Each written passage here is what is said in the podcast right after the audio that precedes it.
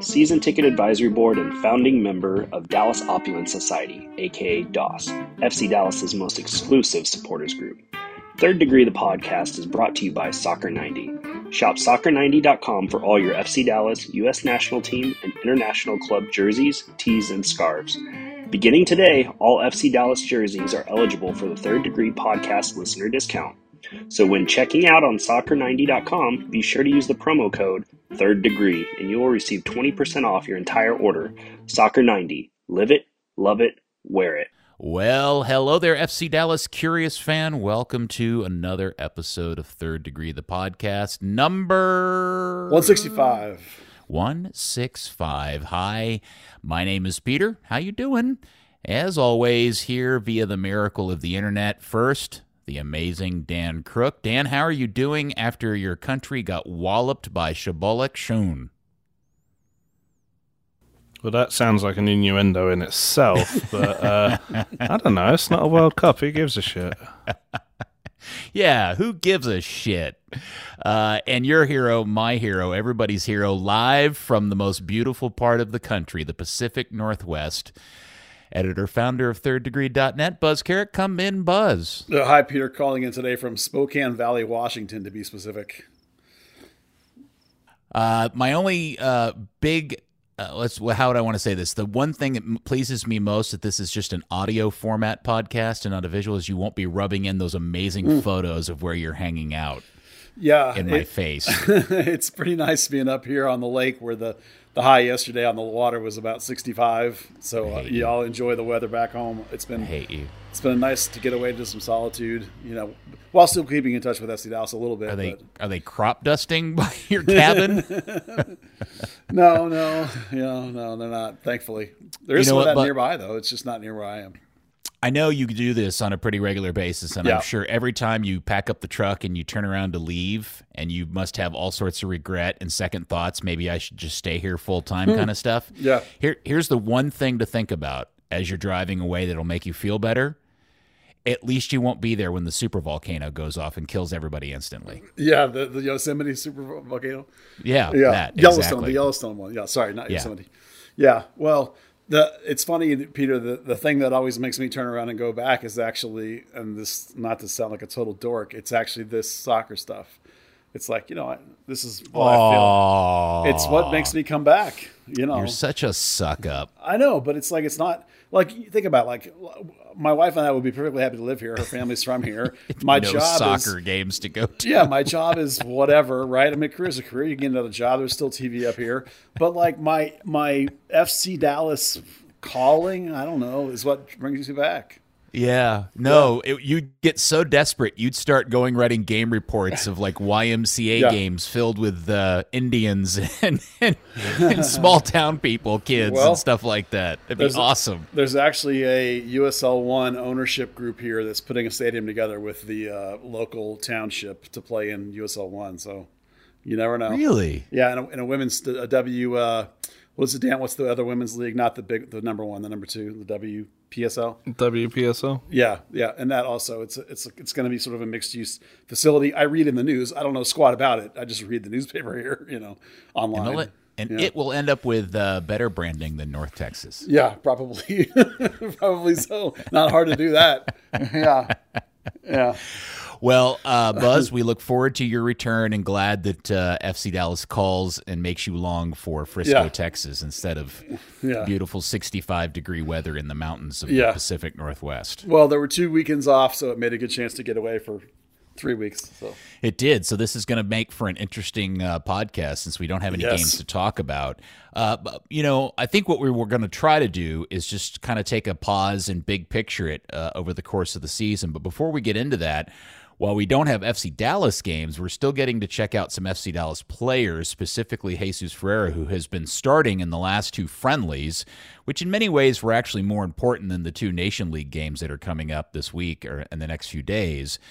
Uh, and it's been it's been fun and interesting and a bit maddening to watch uh, both the professional and the uh, layman's reaction to Jesus's performances uh, against uh, in the two games that he played in. Uh, and Buzz, I think you said you watched the Uruguay game. I did. Yep. Yeah.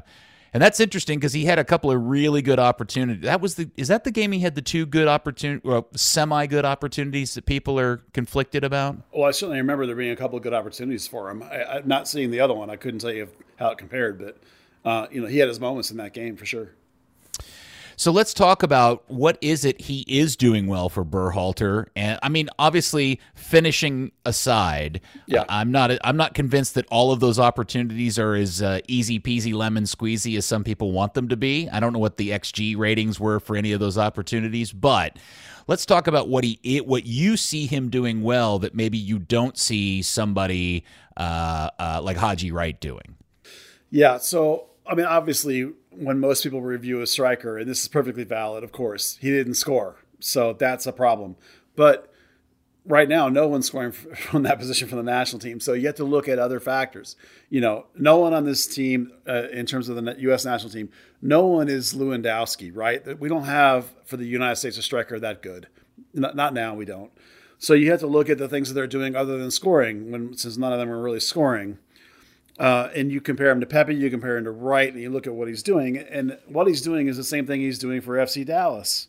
Um, it's the same system, same style of play. So you have to remember that when you step up to the national team, what changes is the amount of time you have, the amount of space you have, how tight and clean your touch has to be.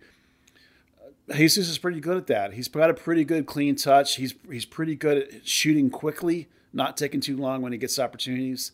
He's really good with his off ball movement to create space, just like you watch play with FC Dallas. You watch Arriola, you watch Velasco exploit the space created by Jesus' movement. He's quick enough that he also takes advantage of the space himself that he creates with his movement. He's pulling center box out of position.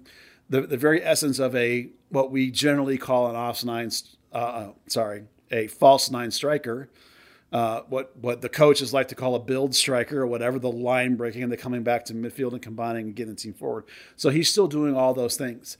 It's just that the time and the space are diminished, and it's much much harder. And you can look at Arriola comparatively, and how he looks. Again, the time and space is diminished. It's harder, you know. So it's a more difficult level of play. These guys aren't quite used to it but you have to like uh, his ability to get other guys involved because the men's national team, let's be honest, is built around Pulisic and whatever wing is on the other side, whether it's going to be Gio Reyna or whether it's going to be uh, Weah. That's the way the team is constructed. It's constructed for McKennie to exploit those spaces as he's really gifted at doing. Uh, whoever it's going to, like Aaronson sometimes is in there in those positions, exploiting those holes and gaps that are created. So you have to look into the idea of which of these strikers, none of whom are scoring, most elevates the guys around him. And that answer might be Jesus. You know, I thought his touch looked really good. I thought his combination play looked really good. And those are the aspects of play that he's going to need. He has the ability to go at a guy and beat a guy and then make a pass and make a move and make a shot. He doesn't have to have somebody else create a shot. He can create a shot himself. So all that is really positive, you know. Is it going to mean he's going to be the choice? Uh, who knows? I mean, only Berhalter is going to know that. You know, so as long as Jesus continues to be hot in Major League Soccer, I think he'll be in the conversation for that spot. And if he manages to make the team, then we'll have to look at things like matchups because I think that'll be very telling. Like who they're playing might dictate what kind of striker you might want. And there's room for two or three maybe in the team, so it'll, it'll be interesting to see who gets those ch- chances, and it might be Jesus. We'll see. Yeah, as related to Dallas, it was nice to see Paul get some time. Uh, I feel bad for him because I think he unfairly gets crapped on by uh, soccer Twitter just because he plays in MLS and not in Europe. If he was yeah. playing on a, like a Mexa, a Liga MX team, he, I think his reception would be completely different. He could be exactly the same player, but if he was playing in Mexico, uh, people would treat him differently. At least those who treat him negatively now.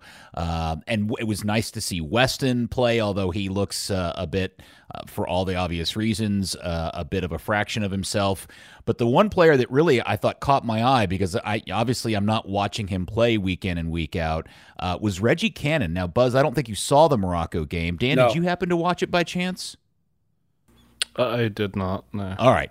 There were several, you know. So in the Morocco game, Berhalter was doing some something interesting tactically, where he was letting uh, Jedi run up the left when they had the ball, and when he did that, he was shifting to a three man back line, which meant Reggie was having to play right center back, which I guess he's been playing for Boavista quite regularly this year.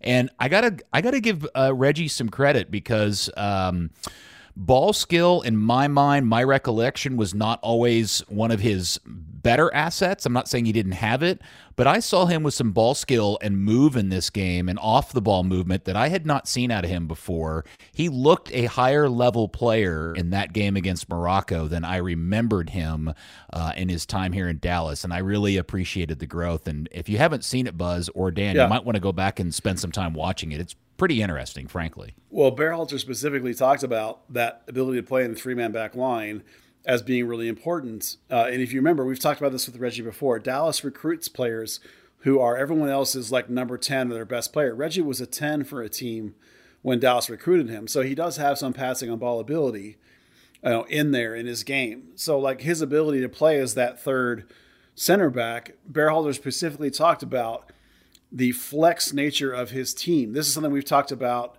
for a long time. Remember uh, um, Adams used to do this. Is he right back? Is he a six kind of flip flopping thing? And you, you've seen the way with FC Dallas teams who play the same system. When they have a guy go forward, the other center, the other back stays, and they become a three man back line. That happens all the time. So Reggie's ability to play that position is going to give him some versatility and be able to be that third center back when that team flexes forward with from uh, uh, Jedi, as we call him, on the other side. That's a positive for Reggie in terms of making the team. I did a burn the other day about this. When you're building a roster for a national team, it's it's not an all-star team. Yes, you have a way you want to play, and yes, you probably have your idea about what your first eleven is. But then you also look at things like what do I do if I need to change formations, if I want to switch tactics, if I have to do a different thing? Do I have the guys that can fill these other roles? And Reggie's ability to play in a three man back line that way, or play as a wing back, or play as a stay at home defender, or play as a get forward defender, all that versatility will give him a leg up against a guy, let's just say arbitrarily, Yedlin, who's a very one dimensional attacking flying outside back, and that's it. So when you build your roster, which one of those guys might you want might depend a lot on who you're drawn against, who you think you might play. And the great example of this I always use is when Bruce Arena played a 3 5 2 against Mexico and put Claudio Reyna, I think it was, at right back, right wing back, and shocked Mexico and totally caught him off balance and ended up winning 2 nothing because he had the versatility to change formations. So Berhalter's going to be one to be thinking about that, and Reggie will be able to bring some of that. And we've even seen Reggie play as a six in a pinch back in his time in Dallas, mostly in training or with or with other teams and not the, in an MLS game. But the, those versatilities really will help you get into a team, your ability to play multiple positions like that. All right. Well, uh, the U.S. plays Grenada down in Austin. Is it tomorrow or Saturday? I don't know what the schedule is. I, I it's think it's tomorrow. Yeah, it's coming up here pretty quickly, and that is it. I was talking about this on the kick around. I'm going to ask you guys this question. See if and if you already know the answer, you know, fess up. But so they they're playing these two group games for the Nations League uh, between first Grenada and then El Salvador, the two other teams that are in their group. It's a three team group, round robin. Right. So they're playing their first game. Uh, now, do you know when they will play the next group game? Boy, isn't it like September or something like that? Dan, do you know? No, but I'm guessing November. March of 2023. Wow. Yes. stupid Nations League tournament next set of games for the same group is almost just under a year from now. Is that not crazy and ridiculous and stupid? You might not even have the same coach. Uh, yeah, I yeah. know. It's the dumbest thing I've ever heard, and I don't understand it. And it just shows how broken all this is. And again, a lot of it is because of the stupid Winter World Cup. I did see that the stu- the uh, the stupid the schedule was weird enough that Mexico will play their first game against Jamaica, who will be playing their third game. Yeah, I think Jamaica played yesterday. I think I saw somewhere. I, I John they Arnold played, was yeah. They played a back to back with Suriname. Yeah, it's so it's so all made up on the fly and wonky and very Concacaf. Maybe that's the best way to say it. Well, just remember that those stupid nation leagues games really exist more for not USA and Mexico. They're to give meaningful games to everybody else. So well, I think we almost do it just to kind of as a charity, almost in a way, if you will. But yeah. Plus, I mean, basically for Berhalter at this point, it's going to be like second and third tier guys. I mean, I can't imagine that your first tier guys will play in that game. No, and I do wonder. I was thinking about this. Would if if you gave it up to Berhalter to choose, would he rather have played this schedule, which allows him to try out different people in in a lesser meaningless, you know, the Nations League situation, or would if he had rather tried to screw together four top level world other World Cup hmm. participants, mm. and and and stressed his you know his depth because obviously he can't ask Tyler Adams and and uh, Yunus Musah to play four straight games, that kind of thing. I, I don't know which yeah. one he would have picked. Well, I think there'll be a chance to get more friendlies later on, or will there not? I mean, maybe I'm wrong. I think that. there. Are, I think pretty much, and Dan, you can help me out here. I think most countries at this point only have five or six games scheduled between now and November. Yeah, I don't know what the calendar even looks like this year. I, am pretty sure. I know. I know the U.S. only has like six games uh, total, and I think I heard somebody say the other day that, like, for example, England only has five or six games between now and November. Yeah, that seems about right because you got league play. You don't really have a choice. You know, it's like it, usually you might have a month off at the end of the season. You could get a few in, but yeah, yeah, yeah they're kind of stuck. You got to hope that everyone's just going to be in peak league form, I guess. I suppose, yeah. It's uh, the World Cup uh, this year uh, uh, poses a whole lot of new and interesting questions to keep an eye on. We'll talk more about that.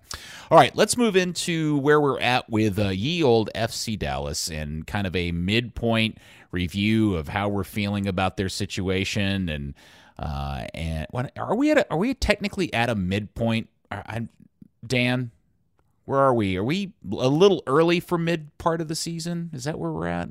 We uh, we're a bit before, yeah. We're, Say a that again. Over a third of the way through. A little over the okay.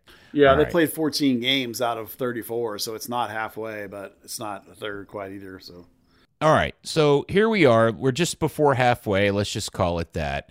I think it's pretty safe to say that when we look at just the Western Conference standings and see that FC Dallas is in second place with 25 points behind LAFC, which are four points ahead. And then, maybe even more interestingly, that they're third in the Supporter Shield standings. Uh, LAFC again is on top. Uh, the only team in between them and LA is uh, New York at 26 points and have played a one game less. I, I, that I think I think it's at least in my opinion, even though I'm the guy on the podcast that predicted the highest yeah. finish of everybody in fourth place, uh, uh, they uh, I, I gotta say, man, I think so far all expectations have been exceeded to date. Yeah, th- this club uh, changed so many things this winter, uh, and a lot of them didn't even we didn't even realize were happening until the season really was getting underway they went out and went after players and made some and turned this thing around really quickly. Now, the caveat to that, of course, is that when you've only played 14 games, you're also two wins ahead of 11th place. So a real quick flame out will end this whole thing. But in the meantime, you have to like all the foundational stuff you're seeing happen. You know, the defense with uh, a change at left back, a change at goal, Hedges returning to health. The defense has gone from worst in the West to best in the West. You know, over the course of this, 13 goals allowed. That's three goals better than anybody else in the Western Conference. That's that's phenomenal turnaround. That's phenomenal defensive performance. And then you include that in the offense, which is while last year the offense wasn't horrible, it was middle of the pack, and they're now. I think they're tied for not tied. I think they're in fourth place in the West in terms of goals scored. You know, and and while there's like there's some 24 goals is pretty good, and there's some good balance. You know, you know, Jesus and and and uh, uh, Arriola are both scoring really well. Like that, a balance across the fine line, front line is what we expected, or what I expected anyway. The volume of goals is much higher than we would have thought. You know, there is one red flag about the offense that I'm a little concerned about, big picture, but you know, overall, uh, it, it's a remarkable turnaround and it's it's it's part of it is the coaching, part of it is the club's willingness to go out and spend both cash and fake cash to and be aggressive in the market.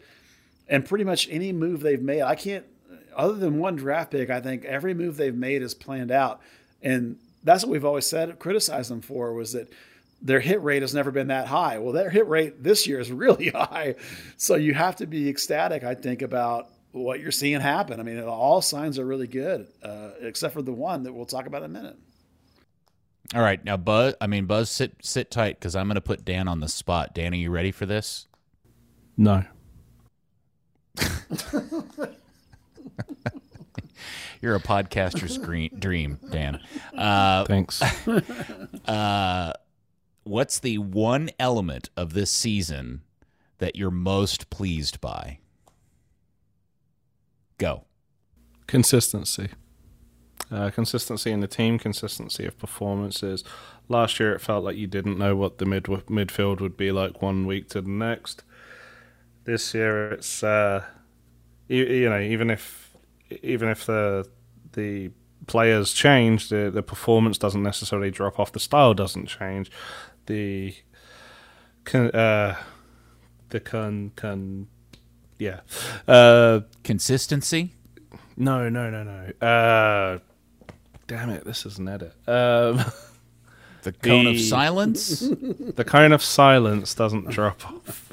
No, it was uh, you know they'd have to uh, change us. You know, nothing really changes because Siki comes in for Brandon or for, you know or something like that. Whereas last year you were dealing with um,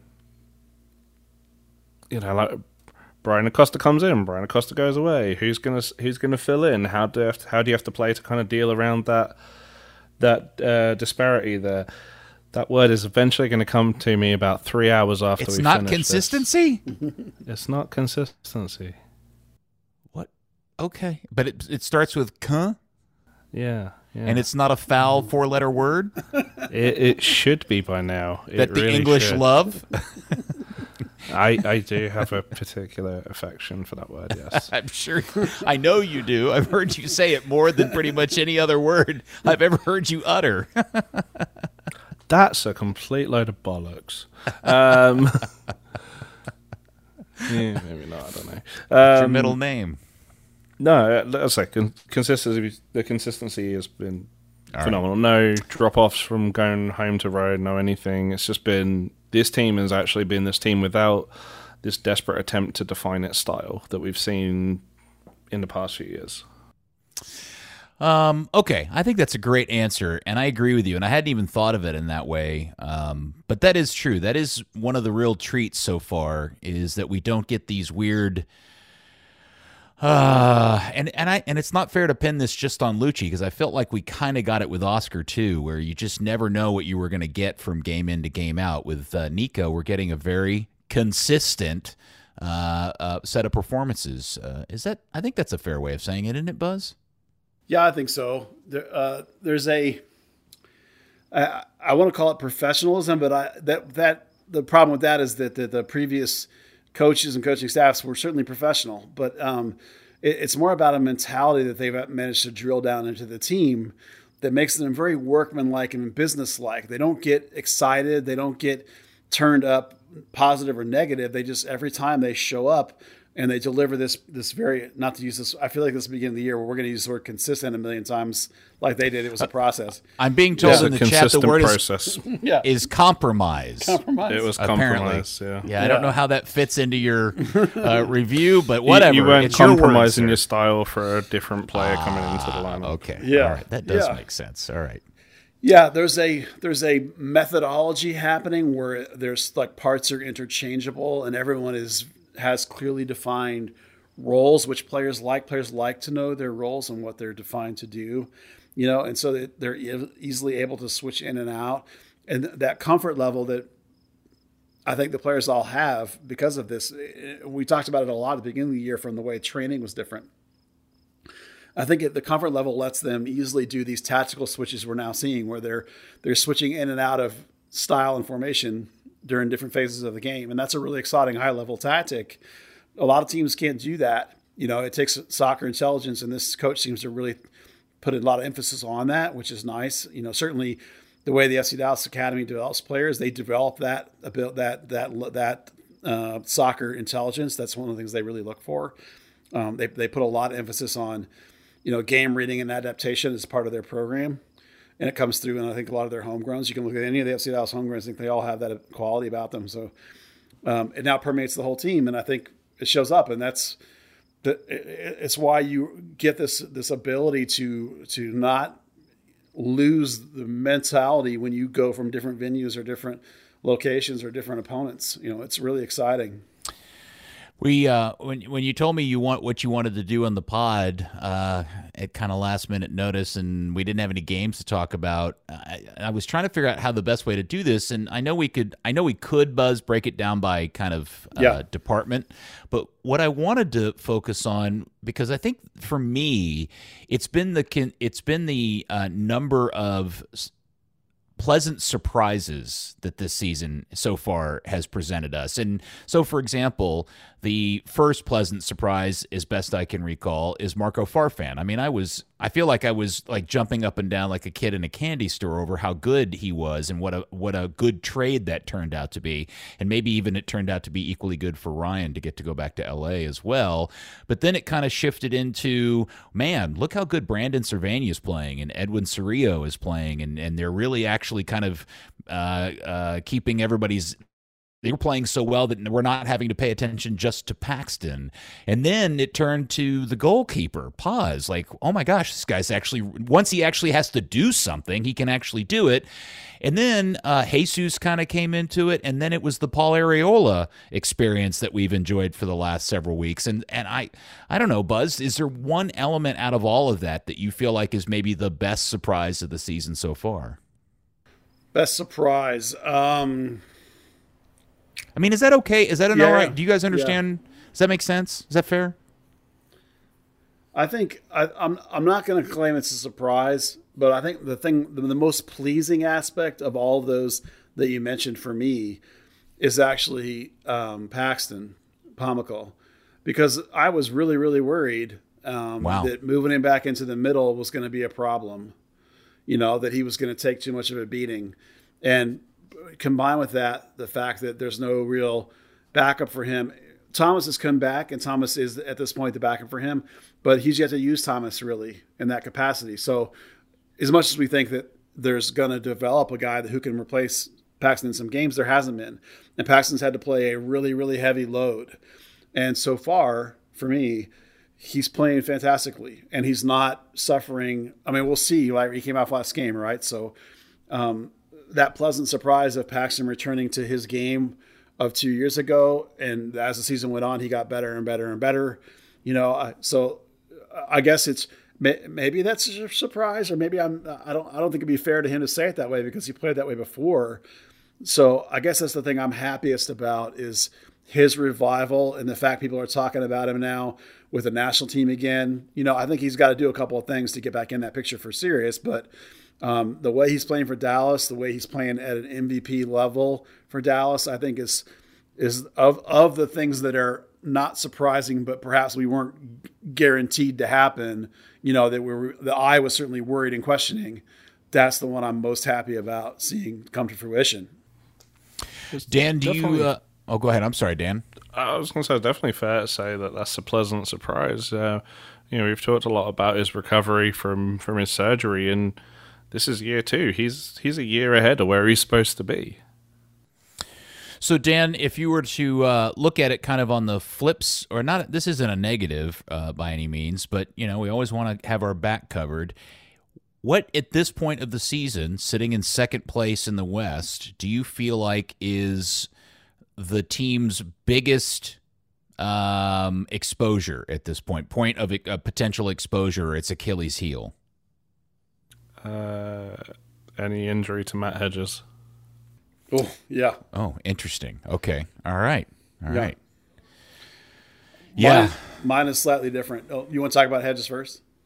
Well, yeah, yeah Dan, mean, talk about that a little bit, please. Oh, we we, we saw the uh, the game he had out when um, when his uh, kid was born, and the defense wasn't pretty. We've we've seen Martinez play well. Uh, you know, Tafari was phenomenal last year. Um, and just uh, for whatever reason, you know, you take Matt out of that lineup, suddenly Ema Twumasi doesn't look as assured on the right. No one's quite cheating out wide to help cover um, the half spaces for him. Your communication lacks at the back. Suddenly, your organisation at set pieces goes away. I mean, there's a lot. There's a lot of. Uh, I mean, he earns that captain's armband. Uh, he may not be the, the loudest leader, but the the things he does in that team and the confidence he, he gives that back line, uh, just you can't replace it. I think you can look at last year when he was playing. We found out later playing through a lot of discomfort and pain over the a last broken hip. Yeah, that uh, even when he was still in there, he wasn't his same self, and the whole thing just really suffered last year. And, you know, when you talk about what happened last season, why was he even so horrible? It really just comes down to that. You know, when not having that a, a defender of the year, the, the Dallas' best defensive player of all time by far, not having that guy be 100% is a big problem. So yeah, Dan's right. If if he all of a sudden is old or all of a sudden is hurt, it's it's all going to go to pieces because the other guys are not ready to be that guy yet and hold it all together. So uh Buzz, do Yeah. you have what's your what what's your exposure point? What's I your do, yeah, I have one. soft soft spot on the top of the head of It's- this little baby? Yeah, it's reliance on scoring efficiency. Uh, we've talked a lot this year about the the quality of shots that have been coming in the box. The number that are in the box instead of outside the box has been really good. We've talked a lot about the um, all, from game after game after game. We talk about this. The volume of shots is not high, but the number on target relative to the number of shots has been really really good and the also the number of goals so the numbers of shots on target has been really really good so that's three things in a in a row that are going really really well now it's very possible that those things are all going really really well because this is a very good team and they can continue but if Jesus goes cold all of a sudden that those particular stats are going to fall off fast and there's not really another guy that you can rely on in terms of like complete game. Like Franco Jara can come in and do it for 20 to 30 minutes, but he can't do it for a, like start the you know a whole bunch of games. So if Jesus were to get hurt or if he were to go cold or if or if for whatever reason he would lose his mojo, you know, that's going to be a problem because the whole thing is reliant on that efficiency. There were one or two games where they didn't have it and all of a sudden the offense was like, "Oh my gosh." But then it came back. So I'm hoping that there's coaching that is leading to this, that it's not just an accident. You know, that something that they're doing has led the team to have these, this efficiency in the final third because it's really good. But, you know, in the past, this team has not been really good in that particular area in that efficiency in the final third. So um, uh, the, the fact that there's a history of it is why I'm a little bit worried about it. I, only in the sense of like, I, I'm not actually worried about it like, I- like I think it's possible it's going I am worried about it and that it's possible it could happen. I am not worried about it in its likelihood, only that it's going to be a big problem if it goes south. Okay, I love that answer, and I agree with you. Uh, and I agreed with Dan, but I'm going to come up with a third and different one, which is the Go.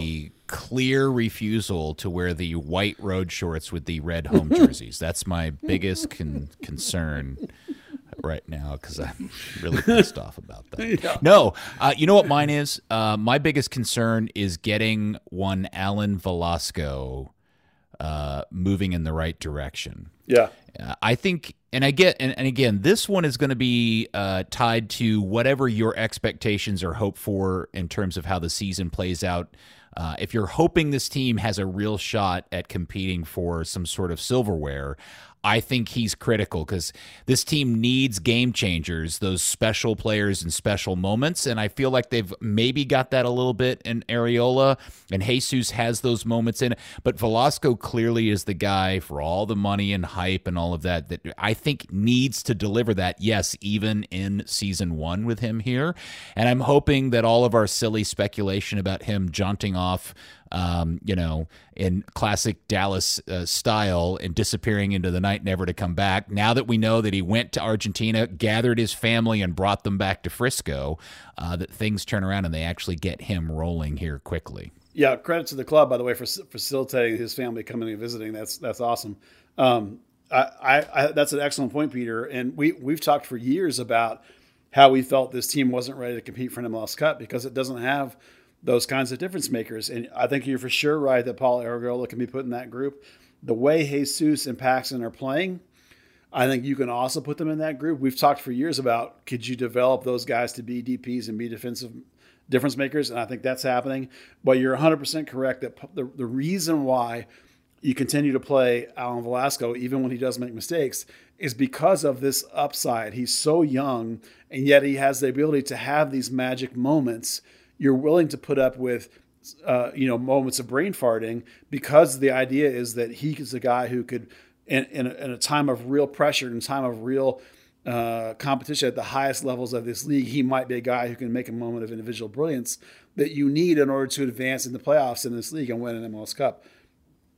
So that while it's not, while the team won't be bad if he doesn't do that, the ability for this team to be really, really good is going to yeah. hinge on his growth and the continued growth of uh, Arriola is too old to grow that way. But Jesus and Paxton will continue to grow. Velasco will continue to grow, and those four guys collectively and their progression in that way, as you so clearly stated, are what's going to let this team have hopefully the ability over this season or next season or maybe the one after to make that leap and actually compete for a cup. Okay. Uh, Dan, you got any additional insight into that particular topic you'd like to mention, sir? Um, while you two were talking, I was uh, looking at what Buzz was talking about. You know, the uh, the efficiency up front, and I remember Buzz had put this whole like, year on year thing together about how many, you know, or for each player about how many shots they have per goal and FC Dallas as a whole, on on average, is like ten shots a goal. This year, they're sitting at six point nine. So yeah, yeah. It's, it's a real delicate thing. Yeah, three more shots of goal. That's I mean they're not you know they're, they're not producing that higher volume. Suddenly, two goals per game goes down to one very easily, and uh, if you're only conceding one a game, then you go from winning two one to to tying. Yeah, there have been times within in this team's history, and I don't have the document up in front of me, but there's been times in this team's history where the, it's like 12, 13, 15 shots per goal. You know, you want to be under 10 for sure. And, and to be uh, from for just from my memory, I'm going to say being around six is going to be one of the lowest this club's ever had, if not the lowest the club's ever had. So that's what I mean about that efficiency. For context, the double win in season was 9.14. Wow. So wow. six is fantastic. Yeah, I, I, and you know that's something I left out when talking about the surprises because I, I think you could make the argument. The reality is the biggest surprise to this season is just how dramatically better the defense has gotten from last season, which was utter trash. Yeah, there's no question. Um, the, as you pointed out, Peter, the Farfan trade at the beginning of the year. Look, we love Ryan Hollingshead, but in terms of solidifying your defense. Marco Farfan is a defensive first outside back. So was Johnny Nelson, but you couldn't you couldn't predict what was going to happen with Johnny's back, and so you couldn't risk that uh, as an organization. I understand that. Marco Farfan is an up and coming player, still pretty young, you know, and he's shown ability to progress his offensive game a little bit, but it's a defensive game. And then you combine that with Martinez's form improving, probably related to playing under a coach who understands the, the, the culture and the system, being the, the, Spanish and all that. Combine that with Matt Hedges returning to health. Combine that with Twumasi uh, improving, maybe from the pressure of Nanu, maybe just from another year playing the spot. And you combine that with uh, Paes coming in and goal and being a spectacular goalie. And then you combine it with the progression of Edwin Cerrillo as a six or Facundo, who has, because Edwin beat him out so cleanly, raised his game. And Facundo's brought brought something to the team that he wasn't bringing last year. And both of those, all that combined together is such a huge swing. And you've seen this team go from the worst team in the league to the best team in the league in terms of its defense. And it's remarkable. And that defensive foundation, what's the cliche, right? Defensive wins championships.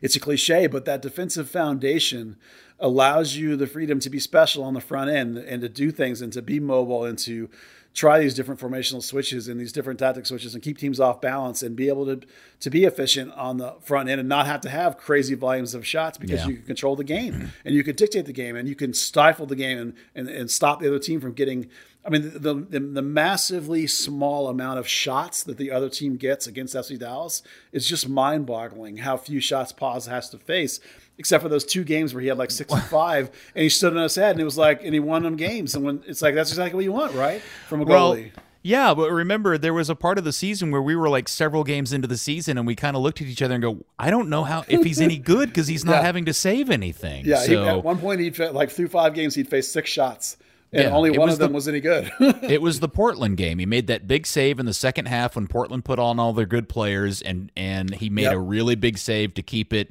uh, like a three goal lead or whatever it was, and uh, and that's when you're like, oh, okay, he's got something. Well, people might think like one save doesn't really matter, but think about that in a context. If the, all of a sudden he finally faces a really difficult shot and he doesn't get it, then there's a whole big letdown of like, oh man. But then sure. he makes that save, yeah. and it's like, yeah, we're great, you know, and the whole team is lifted, and the whole team's vibe carries forward. You know, little moments like that can make or break a whole season. When you have a guy you don't know about who all of a sudden you're like, okay, we're good there, you know.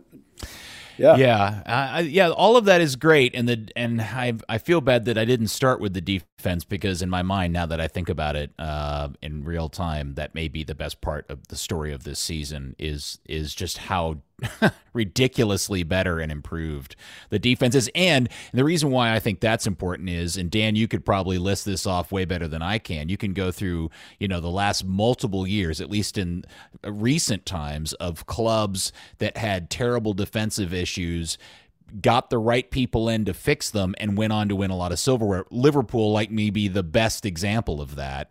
Um, and that maybe I know everybody may go, you can't really compare those two things, but it just drives home the point that getting your defense shit right, squared away, is critical to being able to do anything else on the field.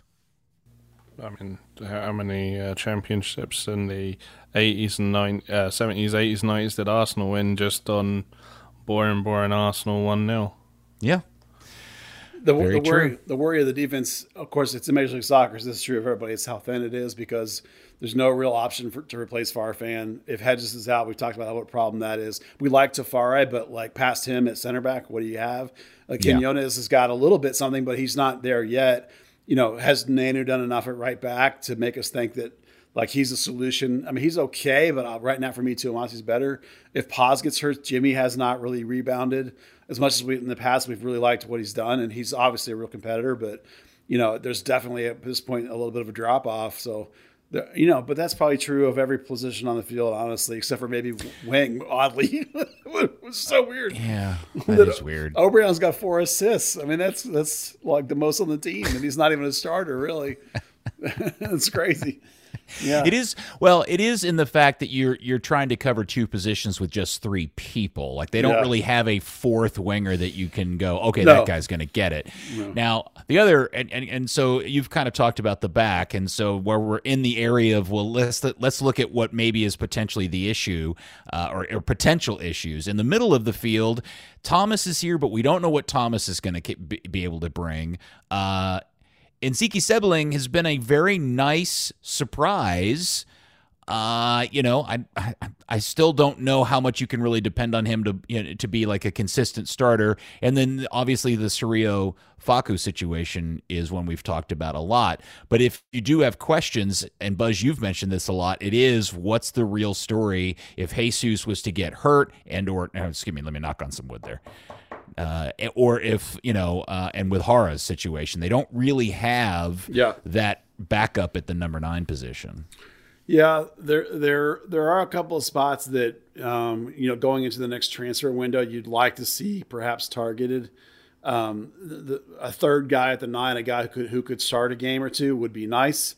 Um, listen, Beni Redzic has shown some progression, but he's nowhere near ready in my mind to start a game. And Franco Jara, we know, can't really you know, you can use him in a, a, game or two as a starter, but if he had to start like the whole back end of his season, then you're in big trouble. You know, Paxton, uh, we really don't want to see him start every single game the whole year. Someone has got to be able to start in midfield, and so far they seem reluctant to start Servania and and, and, and Ntsabeling together. So for whatever reason, um, so it's that's something. Yeah, hard to say because I don't really know why it hasn't happened. It is hard to say. so, yeah, Tsiki. Um, so there is a little bit of a wonder there. I mean, obviously, we're hoping, uh, probably everybody's hoping that Thomas is going to show what they're looking for. Thomas looks really good in training. There are moments where he's just looks spectacular. You know, they talk about every, every coach that ever has him talks about the defensive side. I think what they're really talking about is just a little bit of focus where he just switches off for a second and all of a sudden his guy is like five yards past him. You know, it, it's not that he doesn't check uh, press because he does. You know, it's it's just that little bit of like uh, I don't know what how we even call that experience really. You know, uh, uh, of like top in like ninety minute uh, intensity maybe. So I'm hoping we're going to get to see him at least some soon because otherwise, why'd they bother bringing him back? You know, uh, they, they definitely got to figure out what they're going to do with him because if he doesn't find his way into the team over the back half of this year, I'm not sure how much longer he'll be with this team. Uh, at that point, they probably try and move him because they can't figure out how to get him to contribute. You know, and I think the world of the kid. I think he's got so much ability. He's a unique passer. You know, he's one of the best ball handlers they've ever had. They got to find a way. But you know, there's no ten anymore, so it's like you got to find a way to be able to play. Because look how Paxton plays the complete box to box thing, where Paxton's defensive numbers are unbelievable. That's what they got to get Thomas to do, or it's not going to happen for him here. All right, so I don't want to get into this too much, but uh, do you have a sense that the that the re, the fact that we haven't seen Thomas yet is indicative of the coach's um, happiness with what he's seen so far, or is it just you know the normal course of when he arrived versus getting used to playing with everybody here? I mean, th- that he's on kind of a normal course and that we will get to him, or do you or do you think there's a larger issue at hand? Uh, it's mostly the latter. It's mostly coming in mid-season and trying to pick up the system okay. and trying to understand the way Paxton plays. But there definitely is a component related to like he's not quite doing what they want yet you know, it, matter of fact, uh, I would assume that like this window here, this basically probably it's not going to be a full three weeks. It'll be more like two and a half weeks. Will be a really good opportunity for them to drill hard on him into what they're trying to do. So hopefully we'll see him a little some on the back end. You'd like to see him start checking into games, kind of like Tsiki does, where he's coming in like the last 10, 15. I wouldn't do both of them at the same time, but if you can get him in for Paxton late in some games, that'd be really great. You know, uh, all right. Uh, let's see. So, Dan, do you got anything else about this season you'd like to comment on? Your big part of the uh, pod's coming up here next. The marketing's been nice, hasn't it?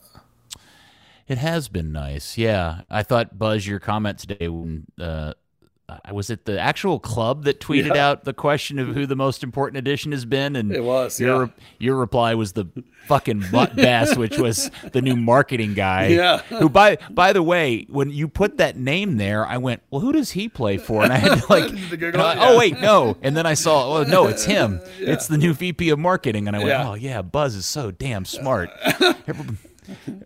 Top wonder, level. I wonder how many people had to Google that name to figure out who the hell I was talking about. yeah. Well, it it was such a smart. Res- one, it's dead on, hundred percent correct, and yeah. two, uh, it was a funny reply, and that's why you're the king. That's all I got to say about that. Well, thank you. I mean, you could make you could come up with so many different people associated with FC Dallas that have been great acquisitions. But like that one to me, like the the whole idea that the club has turned this corner, we've talked about it a bunch. There's this new direction happening, there's a new spin happening. That kind of hire isn't even just like a one season kind of hire. That's a big, massive, long term health of the franchise hire.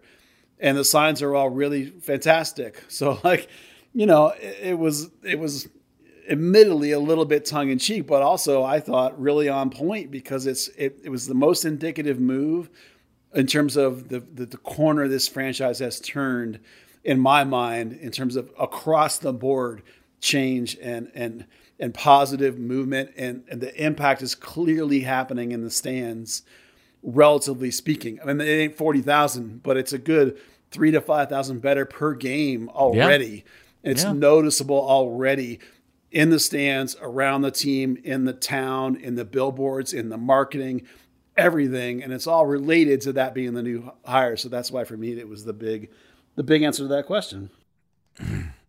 All right, so Dallas uh, plays again, not till the 18th. We've got another week to go. Vancouver comes to town, and that game is at 8 p.m. up at Toyota Stadium.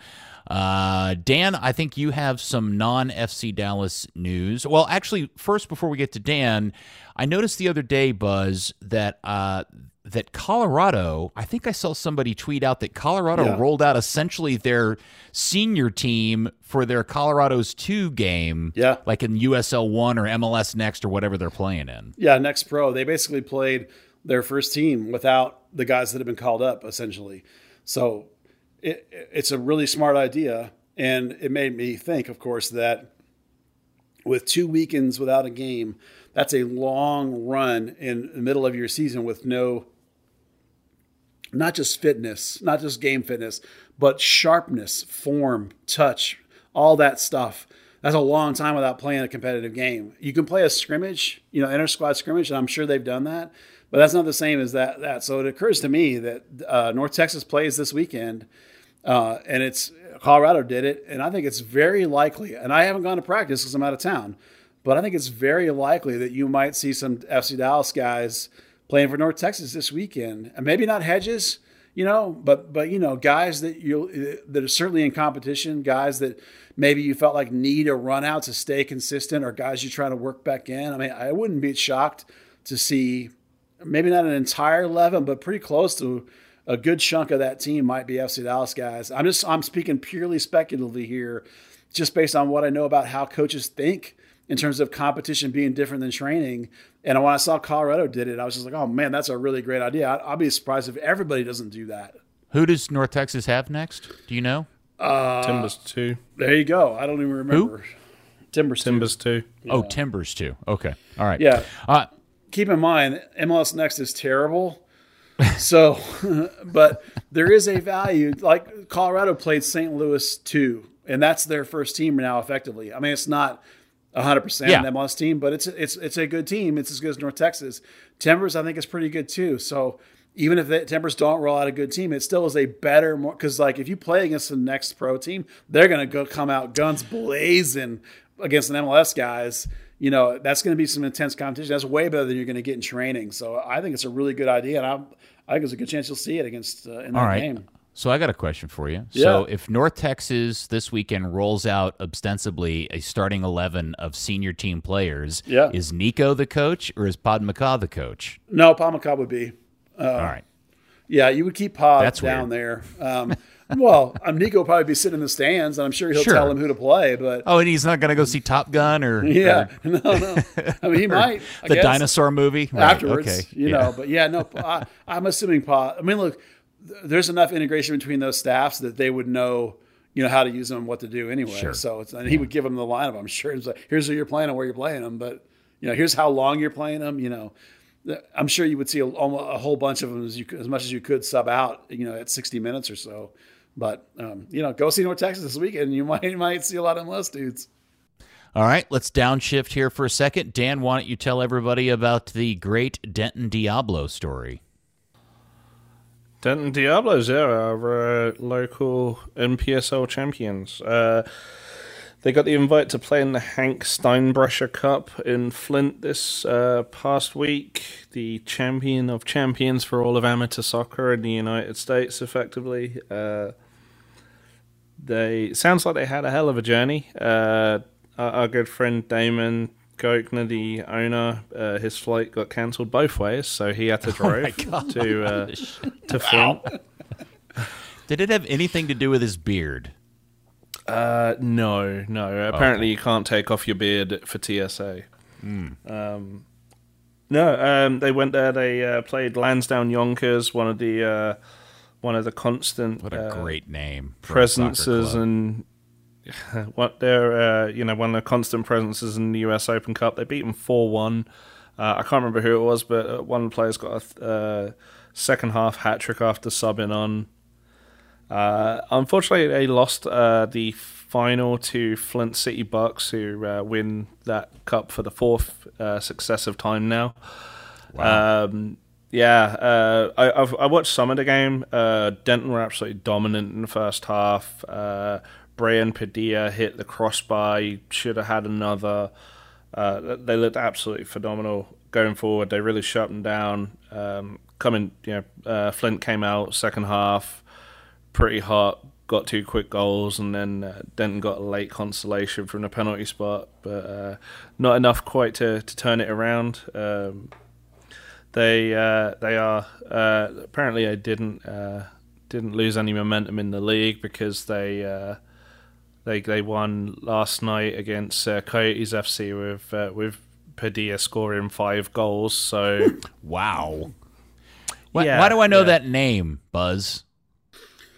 Well, uh, Brian Padilla is a former uh, FC Dallas Academy kid. He, he's slightly behind Paxton and, and, Jesus. Just he was in the same team with Thomas. He went to Maryland. Um, unfortunately, he's been he's had two pretty big major injuries at Maryland, so he's red medical redshirted twice. So he's still actually eligible, which is incredible.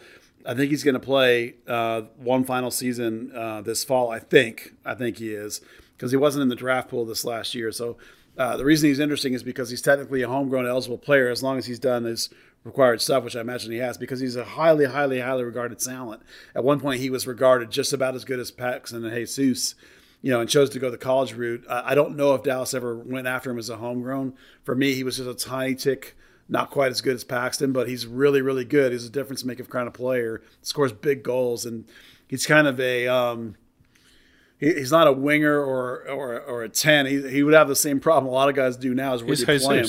Yeah, he's kind of an off striker, false wing or something like that. He's a lot like Jesus. That's a really good description. So off striker in the old days, but a guy that people like us have assumed for years was going to be a pro. And the injuries have been a big worry. So seeing a guy like that score five goals is really exciting because he's an FC Dallas guy. So that's uh, that might be really cool. Looking forward in the future. All right. Uh, well, congratulations to uh, Denton Diablos and Damon. That's a cool story. They continue to do very well and make everybody around here really proud. Uh, cool little club they got going on up there. Um, okay. Anything else, fellas, that we need to touch on or discuss or chat about here? Um, got another. Go ahead, Dan. I was going to say, I got another uh, local youth prospect that seems to have recycled or resurfaced. Um, Remember Bailey Sparks at uh, I do at Solar, the the kid that FC Dallas could never quite get, and then he signed an academy deal at Sporting Kansas City as a like a fast track into the USL team. Yeah, matter of fact, Kansas City wanted to sign him, and uh, Dallas homegrown territory team and blocked it. so he's yeah. playing for Texas United in uh, USL League too. Uh, since he he left Kansas City and started and went to SMU, so now he's uh, He's playing at uh, Parish Episcopal, uh, right next to Greenhill, that famous uh, proving ah. ground of so many Dallas players. I'm gonna I'm gonna go so far as to call that a tragic situation because that kid is legit pro talented. He has no business playing in college. That's a guy that needed to go straight from, you know, uh, academy or US. He was playing for effectively North Texas is the Sporting's version of that. They're two team on a on an academy contract. He needs to be playing in a pro environment. There's no reason that kid should be at SMU. How old is he? I mean, he's probably 19, 19 just out of high school. So yeah. does Dallas just not have any eyes for him, or does he? Is he kind of like that? They don't want. He doesn't want to play for them. He's Kappas. He he he never played for FC Dallas, so he's not eligible to a homegrown contract but he's from their homegrown territory. So nobody else can sign him to a homegrown contract. Like he went and played for Sporting for a year in their academy.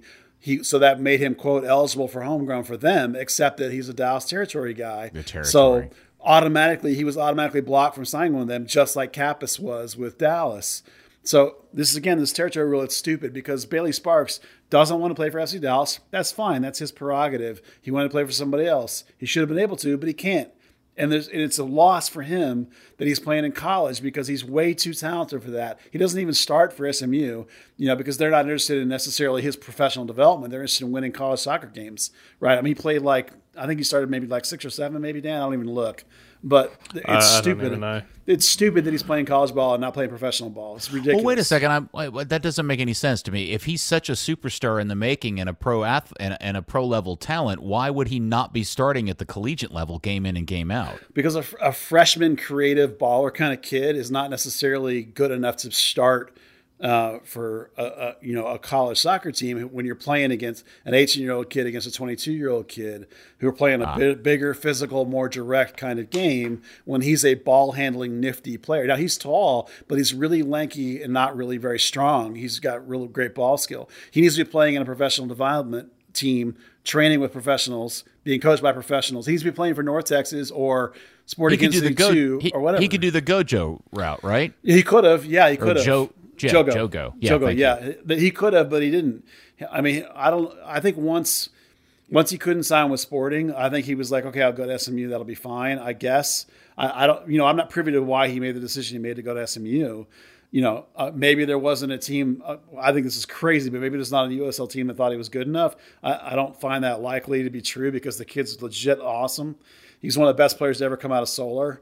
You know, I, I thought it was such a tragedy he never wanted to play for FC Dallas and they could never get him to come over. But um, he's a great player and with big upside he needs to be in a developmental environment. Maybe he's not ready to play for FC Dallas or something like that, or Sporting. Sporting would have been playing him, you know, like a homegrown.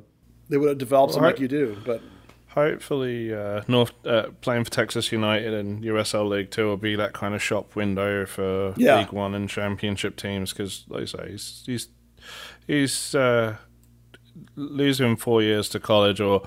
I mean, maybe he just does a, you know, maybe he just goes until the next draft, does his does his eligibility and and can, uh, and that's it. Yeah, I mean, there's all yeah. kinds of weird crap happening these days with rules, and maybe some, maybe there's some way he can get an opportunity somewhere. The kid is super, super talented. I really want to see him get a chance at a higher level than. And listen, no offense to SMU, but that's not where you go anymore to develop your high level pro game. You play for. You want a homegrown deal. You want to be one of these 18 year old kids that's playing for North Texas, right? That's what you want. You don't want to be playing for SMU. No offense to SMU, there are guys that are late bloomers that don't come out of academy systems, but he came from a much better system than that. He was already playing for Sporting's developmental team. He's taken a step backwards to go to SMU, and it's a shame. All right. Uh, I think we've done enough for this. Oh, I got week. one more. I got one more. Oh, oh good lord. Sorry. Well, Tarik Scott, who is one of the top tier players on my FC Dallas Academy homegrown wish list, he's currently a U17 but he plays for the 19s mostly. He's the one who has been with North Texas a fair bit. He scored a brace in their first game when he came off the bench. Apparently, he's in this Bayern Munich World Team thing today. They, they tweeted out a team photo yesterday, and he's in it. So he's off with Bayern Munich doing that, whatever that reality thing. I don't know a lot of details about it, but what a cool opportunity for a kid who's, I don't know, 16, 17 right now. Doesn't he have a twin brother with not him? Twin on... brother, no, no, not twin brother. His older brother, Malik Henry Scott, plays for Tulsa. He's a ah. very, very quick, talented player in college, a guy who may be one of these late bloomers that you look at down the line. But Tarik is bigger and more polished and is a higher level prospect in my mind. For me, he's high on the homegrown list, not a guy I want to see go to college by any means. Super cool that he's in this Bayern thing. I don't know what it means in terms of like what that level is. I don't. I've never watched the show, so I don't know that about it, but what an opportunity, even if it's just like for the summer. How cool is that, man, that he's getting that opportunity? I think it's terrific. Yeah, that looked. Uh, that's a. Uh, what's the other? It, who's the last Dallas player that played on that world team, Bayern world team? I don't know that any Dallas player has played. I mean, I North Texas somebody... has that kid that that came through that Mulatto, who plays for North Texas now, came through that ah, and is okay. here through that relationship. That's but I don't think. Uh, yeah, Dallas has sent guys to Bayern before to train with their 19s and their 23s and stuff. This is different. This is like this summer. I think it's kind of a reality show. I think you play some games and stuff. You know, I I, I should have looked into it more, but uh, and I will now. Obviously, he's not no, no he's in the team, but man, whatever it is, it's super cool that he's got an invite that somebody thought well enough of, of him to take him over there to this competition. He's part of this team. They're going to play some games over the course of this summer. What I mean, how cool is that for a 16 year old, 17 year old kid, whatever he is? uh, you know, he, they're in the playoffs right now. That actually, I think they may have missed the playoffs. I think no, the 19s made it. Yeah, they're in. So whatever. Who cares about that? He's off in Germany. That's awesome. Hey, this is Graham reminding you to shop soccer90.com for all your FC Dallas, U.S. national team, and international club jerseys, tees, and scarves. Beginning today, all FC Dallas jerseys are eligible for the third degree podcast listener discount. So when checking out on soccer90.com, be sure to use the promo code third degree and you'll receive 20% off your entire order. Soccer 90. Live it, love it, wear it. Up the Mariners. All right, very good. Dan, thank you for your time tonight. Good content as always, sir. Thank you for your time. Have you trimmed the beard since I saw you last? Uh, Speaking nah, of beards, it needs, a, it needs a bit of a trim. Okay, all right.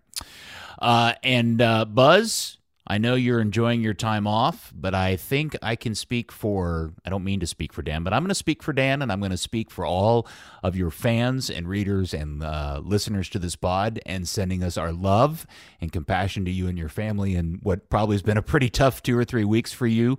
Um, and just know that we're here for you and we love you very much. Oh, thank you. It has been a tough couple weeks, but I appreciate that. Uh, thank you. All right, FC Dallas Curious fan, we do love and adore you as well too. We will speak to you next week, uh, again without any games to talk about, on another episode of Third Degree, the podcast. When is soccer back?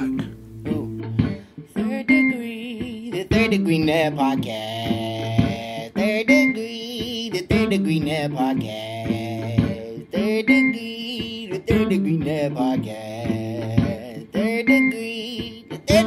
Degree Net Podcast.